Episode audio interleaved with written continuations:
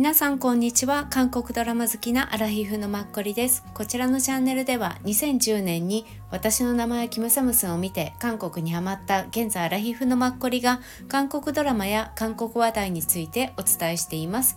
ぜひ倍速でお聞きください。今日は2024年1月9日火曜日です。今回は私の夫と結婚してパクニミニョンさん主演のドラマの234を見たので4話までの感想を、はい、記録したいと思います。よろしくお願いします。自分的に今回34を今日1日で見てポイントはですね、まあ、韓国のいじめ問題。あと復讐劇だけどまあ見やすい。あとは主人公の2人。とあと他のちょっと一緒に出てる方？2人？について話したいと思います。はい。えっ、ー、と、まず最初に、どうしようかな。えっ、ー、と、主人公の2人、まあ、パク・ミニョンさんですよね。あの、もうあの、すいません、見てない方にとっては全てがネタバレになるので恐縮なんですが、はい。もう今回この3話のところでね、あの、やっぱり後輩が全部彼女を綺麗に変えてくれたじゃないですか。もう本当にあの自分の鏡を見た時に涙ぐんでる彼女の顔っていうのは何ともなんかさ私まで胸がジーンとしちゃう感じでいやー本当に良かったですよね。うん、なんか復讐劇で、まあ、グローリーとかもありましたけどあれもはもう本当にヘビーな感じであれは常に重苦しくソン・ヘギョさんは絶対笑わなくてもうシリアスな重い感じで言ったじゃない？うん、でこういうなんか本人のへなんていうのかな。あの変身したことものとかはなくひたすらまあ復讐だったじゃないですか。今回はもう彼女自身がやっぱりまあそうね。昔に戻ったからうん。自分自身をまあ肯定してあげていくっていうのもあってうん、すごいなんかさ良かったですよね。なんかパク・ミニョンさん自分の過去とかもなんか重なったりしないのかなってすいません思ったりもしちゃいました。うん。あと彼女はやっぱ細すぎますよね。もう37キロになってそれからまたご飯食べてあのちょっと元に戻ってから撮影が開始されたみたいですけどそれにしてもやっぱり本当に細すぎてびっくりですよね。うん。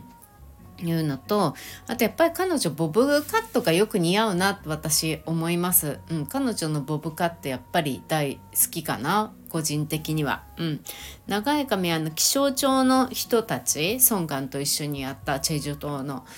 あれも長くて髪結んでたりしてうん。やっぱ髪長いと何だろう若く見えるのかな幼く若干。うん。で今みたいなボブみたいなやっぱりああいう髪型が一番似合うなって個人的には好みです。うん、綺麗なお姉さん的。でちょっと若干それるんですけど私 IU っていう歌手が好きで IU は髪の毛長いことが多いんですよね大体。短く切っても何年に1回ぐらいちょっと耳より下ぐらいにするんですけどでも基本長くってもう彼女自身もやっぱりの耳より下ぐらいのボブとか、うん、肩に届かないぐらいの髪型が一番好きみたいでご本人は。でもあのお仕事の関係で、うん、長くしてるっていうふうに前やっぱ言われてたんで、うん、皆さんやね自分に似合う髪型をよく分かってるなって思います。はい、うん、後輩ね本当にねありがたいよね。うん、ああいう後輩がいたら本当にいいですよね明るくて頼もしくて。で4話の最後の方で、まあ、後輩のねあの何て言うのかな背景が分かったわけだけどでもやっぱりパク・ミニョンさんと一緒にいる時にまあこの子って育ちいいんだろうなとか、うん、なんか裕福なお家に育ってるんだろうなっていうのは自然と感じたかなっていうのはあるので、うん、すごい納得でしたね。はい。うん、でご両親があのね兄弟いないみたいだけどでもおじいさんもまた全然若々しくてうん。ねなんかいいですよねあの女の子。あんなに素直で。うん、でナイヌさんなんですけどだからナイヌさんも最後の方を自分で一生懸命あの眼鏡を外してきたのはあなたに言われたからだっていうぐらいになったじゃないですか4話の最後の方で。やっぱり素直にそういうふうに表現してるところがまあ兄弟に似てるなっていうのも後からね見れば思ったしで一番最後のあの星のマークもうあれにすごいびっくりした。うん。なんかでもさ星のマークがいまいち私ちょっと頭が弱いのですぐに理解できてないんですけどお父さんが星のマークをつけるって言ってたから だからといってナインさんもちろんねお金じゃないじゃない？あの1万ウォンじゃ。そう。だからねお父さんになんか星のマークをつけられた。いやおかお父さんが送ってきたのかな彼を。彼自身をパク・ミニョンさんのそばに。うん。ね。だからお父さん、うん、からの、まあ、ギフトでもあるっていう意味でもあるのかなって思いながら。でもまさかねこんな2人ってあの過去に戻ってるなんて思わなくて本当にびっくり。まあお互いが分かってないわけだけどね。うんうん。でももう当たり前かもしれないけどもうあの過去に戻るっていうのはもうなんか普通の話になってますよね。韓国ドラマ。もうかなりさ何年も56年前から、うん、過去割ったかったするっていうのはまあすごいあったけど最近その転生ものっていうのが多いですよね。割ったかったするっていうよりも過去に思いっきり戻っちゃうとか、うん、多いなって思いますね。そう。でナイヌさん確かに本当に眼鏡を取った方がうん、まあ眼鏡も似合ってるんだけどね。だから2人で同じタイミングで外したりっていうのもそれもなかなか面白いなっていうのも思いましたし、うん、であとナイネさんのあのアプローチの仕方。一生懸命本当にいろんな人を使っていろんな裏から手を回してああいう風にやるっていうのは今時なかなかドラマでも見ないですよね。あそこまで。うん、あれもなかなか面白いなって思うしそう。であと でもその何て言うの車がなんかさ外観が微妙じゃないですか？一応イー・ギョンさんがまあなんか金お金持ちないい車だっていう風に4話かなぐらいで言ってたけどね。あのか2人で運転席と助手席に座ってあの通る時イー・ギョンさんの横を。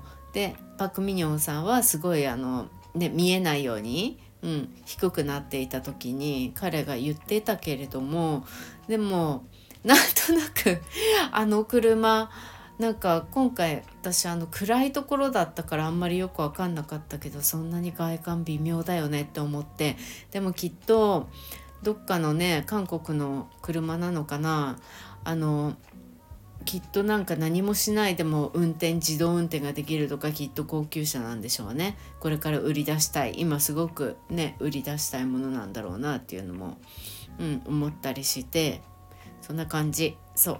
あと先にちょっとゲス出演者のこと話したので他に話したい出演者のことを言ってしまうんですがあの久しぶりに見たあの原ぼじの秘書さん右腕の方、うん、ああこの人久しぶりとか思ってなかなかすごい人を秘書さんに使ったなって今回見てて思ったんですよね。最初車の運転のところ一緒に車に乗ってたりとかするところで原ぼじがパク・ミニョンさんあいやナイヌさんが好きな男の女の人は誰か調べろっていうところしか、うん、分かんなかったからそうそれを話してる間がこの秘書さんがあ大物だって思って久しぶりだったんですけどまたキャストを今度話したいと思うんですけど一応この秘書さんハドングワンさんっていう、はい、方で皆さんどっかで見たことありるますか？私は結構よく出くわすんです。でも何で見たかってねなんかすごい自分の中で明確に覚えてないんですけどえっ、ー、と多分ね直近だとあの組保存ですね。うん。組保存に出てて私見てないの組保存。うん。でその前は今日のウェブトゥーンキム・セジョンちゃんの。そうそれでもちょっとねキム・セジョンちゃんたちが戦う相手、うん、会社の中のねの役でであとその前はね「ブルグン単身」って2022年にあったんですよ。皆さんご覧になった方いますか？赤い単身っていう風に日本だと訳されてた気がするの。多分何かで配信してると思う。私カン・ハンナさんとイ・ジュンノだったの。刺激なんだけどあのジュノとイ・セヨンさんの赤い袖先がすごい人気だったでしょ？で私もちろんそっちもいいなって思ったし見て。でもねもう赤い単身の方がですね個人的にはもう1.8倍ぐらいいいんですよ。真剣に見ちゃった私。うん。そしてですね私はまあそのカン・ハンナさんがすごく好きなのとあとイ・ジュンも演技が昔から好きなんですよね。だから見たっていうのもあるんですけどでだから1.8倍いいって思うのかもしれないけどそうじゃなくても本当よかったよ。で KBS で一応この韓国の視聴率も8.9%とかのねだから良かったのよ実際も。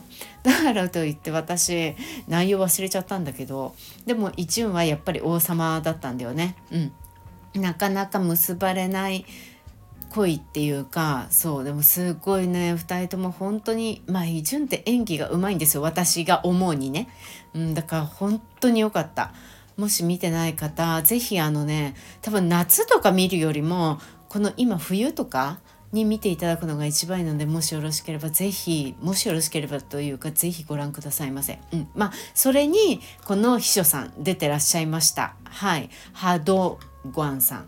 でその前はねあ、まあ、いくつか出てらっしゃるんだけど一番ね皆さんがひょっとしたらわかるかもしれないのはペントハウスですよ。ペントハウスであのさ髪の毛が長いちょっと変わった先生音楽家の先生いるの覚えてます？誰にあの子供にどっちかの女の子に裏からお金をもらって教えてた先生。123全部に出てきてて、うん、なんかちょっと独特なさ話し方をしたりとかして。うん、その先生ですね。はい。その先生の役だったんです。まああれはカツラだったのかな多分。うん。って思うんですけど。あこれもこの方だったんだって思って私まさかその方うんちょっと髪の型がね全然違うからそれは分からなかったんですけどいやー本当に、うん、役者ですよね。うん。そう。今回は秘書さんで久しぶりに見れて嬉しいです。はい。プラス今回ねあのックミニョンさんとまあ何気に両思いだった高校生の頃っていう男の子あのウノの役で出てきたのがイギクアンさんですよね。ハイライトっていう K-POP グループの人なんですけどなんかすごいさかっこよくないですか？うん、なんか私すごいこの人イケメンって思って誰誰って思ったらハイライトだったんだとか思ってハイライトってもともと私が2010年に韓国好きになった時はビーストっていう名前で、まあ、存在していてキューブっていう事務所でね。でそれでキューブを出てから何年か前ですよねハイライトっていう名前に変わったっていう感じで。私はその中であの同じようにまああの役者をやっている人が一人好きな人がいるんですけどあのユン・ドジュンっていう ユン・ドゥジュンっていうそう。うん。なんだろうね。すごい好きなんですよね。よくわかんないけど。だからって追っかけてないんですけど。そう。エギガンさんってこの方もそうだったんだって、うん、だからハイライトはすごくもう2009年ぐらいからビーストで活動してるからね。もう十何年キャリアがあるから。ねあの役者さんをやってる方も結構いるんでしょうね。今現在ハイライトは多分5人ぐらいなのかな。そう。ビーストの時に私韓国好きになってちょっとした頃あのヒョヒョナとあのビーストのセンターの男の子が2人でトラブルメーカーとかいうさタッグを組んで歌を歌ってまたそれもすごく売れまくってそう。でその男の子は、まあ、センターででもビースト出たんだよね。確か。うん、でソロでやってたんじゃるんじゃないかな。今現在どうしてるか分かんないですけど。そう。そのね歌もねすごい良かったんだよね。トラブルメーカーもすごい流行ったし売れましたよねっていう感じ。そう。今回このさ調理人の男の子が今後どういう風に絡んでくるのか。でもすごいさ可愛くないですか？イケメンですよね。そう。で彼のねこう写真とかいっぱいなんか出てくるといろんな顔があるんだけどでも今が一番イケメンとか思います、まあ、ドラマで見るからね。そういい顔してるわって思います。うん、あとこの喋り方がまああの悟りあの方言の喋り方なんでしょうけど愛の不時着みたいですよね。ちょっとだけ北朝鮮系の発音みたいになってるとか思ってうんそれも特徴あって頑張ってるなこの人っていう感じがはいしました。うん。っていう感じ。あとはえっ、ー、とそう。あの全体を通して思ったのが復讐劇だけどなんかだんだん3話4話から面白みが出てきてすごく見やすいですよね。1話の一番最初が本当に一番怖かったっていう感じ。で、うん、だんだんなんか普通にさドラマみたいな恋愛ドラマみたいな感じで見やすくなってきてとても嬉しいです。うん、でパク・ミニョンさんがあの今までの過去のドラマとダブるような感じの演技にも見えるしすごいこれから見やすい。だからこそなんか復讐劇なんだけど音楽とかもなんかちょっと若干復讐みたいな昔のこういじめられいじめてた女性たちと関わる時とか何かの時とかのあの BGM もあんまり怖い音楽とか流れないですよね。だから本当に1話の最初の最初が一番怖かったなって思いました。うん。で次韓国のいじめ。これはまああの最初から思ってたんですけどいじめものって本当に多いですよね。日本のドラマもそうなんですかね。よくわかんないけどさ。ね韓国まあ実際いじめ多いんだと思うしなかなか多分メンタルタフな人が日本人よりも韓国人の方って多いと思うからね。うん。いじめも強烈だったりするんだと思うんだよね。うん。でもねなんかちょっとうんなんかいじめを題材にするってこれからもずっと出てくるのかなって、うん、思ったりも、うん、しますよね。うん、なんともななうんね嫌ですよねいじめ。うん、まあだからこそ復讐劇になるんだけど結局韓国復讐劇 多いしねそのために過去に遡ってるからねこの人たち。うんなんかちょっとね韓国の、まあ、定番のいじめっていうのをなんかね久しぶりにちょっと実感してる感じです。はい以上かな。ねこれからすっごいまだまだ長く続くから本当に楽しみ。何にもストーリーがわからないのでどういう風になって終わるのかわからないからうんまだ4話でしょ？あと16話うん、まで全然長いのでね。そうナイヌさんとうまくいってほしいなって、うん、もうパコミニョン頑張れって感じ。パコミニョンというかこの女の人。これからいい人生を歩くように、うん、でお父さんからの贈り物もきっとねそのうちわかるんだろうし。はい。本当になんかさこんなに私見てハマるドラマだと思わなくて。なんか何が恋からハマるストーリーが恋からハマるとかじゃなくなんかさ見たくなりません？うん。ねだって明るいストーリーじゃないんだけど、うん、でも、まあ、さっき言った通りあのちょっとギャグっぽくなってだんだんそういう感じで見やすくはなってるけどでもその前からなぜか見ちゃいますよね。うん、なのであの皆さんまだご覧になってない方是非あの見れる環境であれば見てみてください。うん、なんかそこまでね真剣にならずに見れていいですよ。うん、深刻にならない。でみんながなんか上手に演じてるから、うん、それもすごいちょうどミックス感がいいんだと思います。はい今回もお聴きくださってありがとうございました。ぜひ皆さんの感想もお聞かせください。